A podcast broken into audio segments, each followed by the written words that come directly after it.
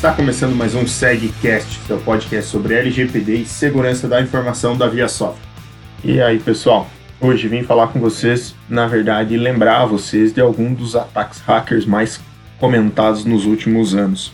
A ideia é cada episódio do podcast falar sobre um dos casos que aconteceu nos últimos anos, para vocês relembrarem o que aconteceu e como não como poderia ter sido evitado, mas porque a gente não sabe exatamente como aconteceu, mas algumas medidas que podem ser tomada, tomadas para tentar evitar ao máximo isso aí.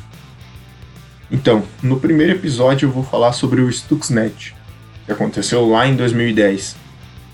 Vocês se lembram o que ele fez? Então, pessoal, o Stuxnet é um dos ataques hackers considerados como os mais sofisticados realizados até hoje. Uh, a gente não sabe de onde ele surgiu realmente, não se tem esse essa resposta a alguns boatos que digam que ele surgiu entre uma parceria entre o governo norte-americano e o governo israelense.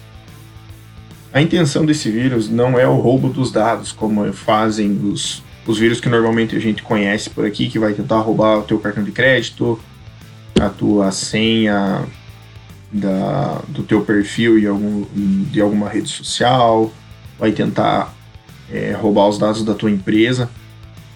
O objetivo do Stuxnet era realizar o controle de equipamentos industriais.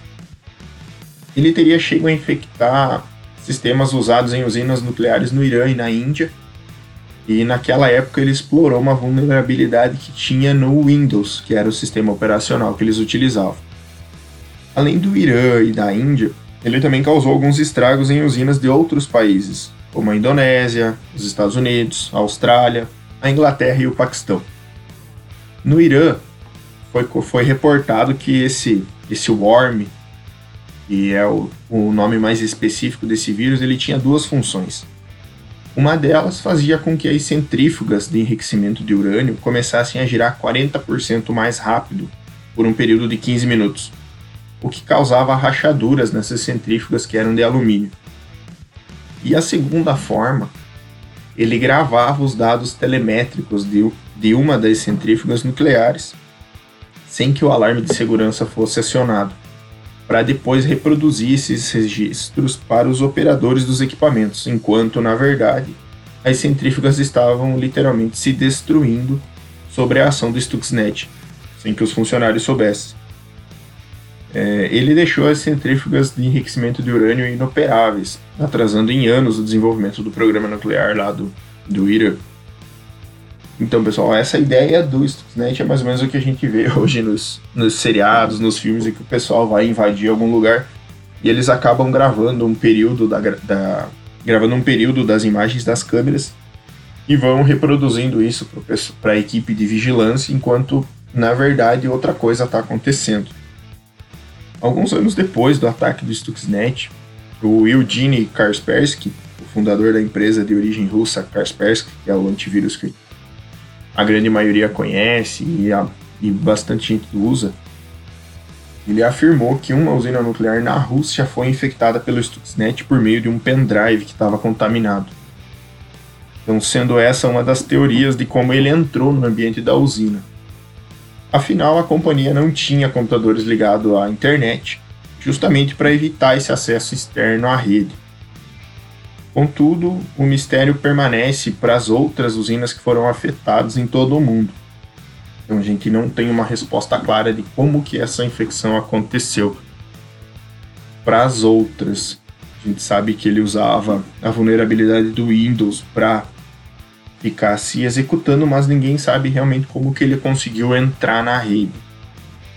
Então, pessoal, devido a esse problema de ele entrar na rede ali por um pendrive ou não saber, é por isso que muitas vezes as empresas acabam bloqueando a utilização das portas USBs dos computadores para transferência de dados.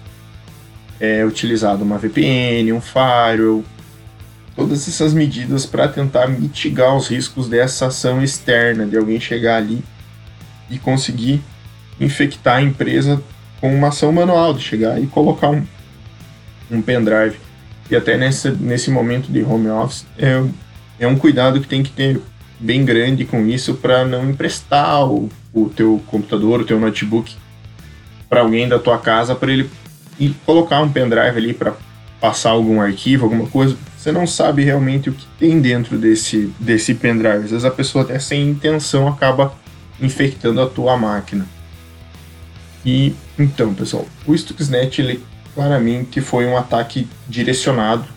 Ele foi criado ali por volta de 2009 para atingir um alvo específico, que eram as, as usinas nucleares que utilizavam um software de mercado que tinha uma vulnerabilidade. É interessante notar aqui que esse tipo de worm foi o primeiro do mercado a incluir um rootkit, que é o CLP. Esse rootkit basicamente é uma, uma maleta de ferramentas para aquela aplicação. Esse rootkit esconde ou camufla a existência de certos processos ou programas de métodos normais de detecção e permite acesso exclusivo a um computador e suas informações. Então esse rootkit ele acaba camuflando o ARM para o teu antivírus, para o teu firewall, até para o próprio Windows, o que acaba que ele consegue executar tudo que ele precisa executar sem ser detectado. E antes de invadir essas usinas com, os, com o Stuxnet, os hackers testaram a sua eficácia em um ambiente de homologação, lá no complexo de Dimona, no, no deserto de Negev, lá em Israel. É, lá eles tinham centrífugas nucleares virtualmente idênticas às localizadas lá no Irã, e o que permitiu que fosse testado o Stuxnet em condições muito próximas das reais, antes de realizar o verdadeiro ataque. Então eles tinham uma ideia muito clara do cenário que eles iriam atacar, como que eles teriam que se portar para conseguir, para ter sucesso nesse ataque. E outro ponto que chama atenção sobre esse Worm é a complexidade dele. Ele não foi escrito apenas em uma linguagem de programação, foram utilizadas várias linguagens e isso acaba deixando claro que houve muita colaboração entre, entre hackers para fazer esse desenvolvimento. Até porque a gente sabe que é muito difícil que uma pessoa domine todas as linguagens de programação existentes para fazer isso. Pessoal, nesse episódio era isso. É, no próximo episódio eu vou comentar um pouco sobre um grande vazamento de dados que ocorreu na Target lá em 2013. Aquela Target que foi que sofreu algumas penalidades devido àquele caso da, de, de falar da moça grávida lá para os pais dela sem que ela mesma soubesse. Então, se vocês quiserem sugerir algum tema ou ter alguma dúvida sobre o que foi falado aqui, podem enviar um e-mail para sgsi viasoft.com.br. Eu vou estar tá respondendo os e-mails ou vou estar tá gravando um episódio aqui para conversar com vocês. Beleza, pessoal? Espero ter, ter ajudado vocês a entender um pouco mais o que aconteceu nesse caso. E um abraço e até mais.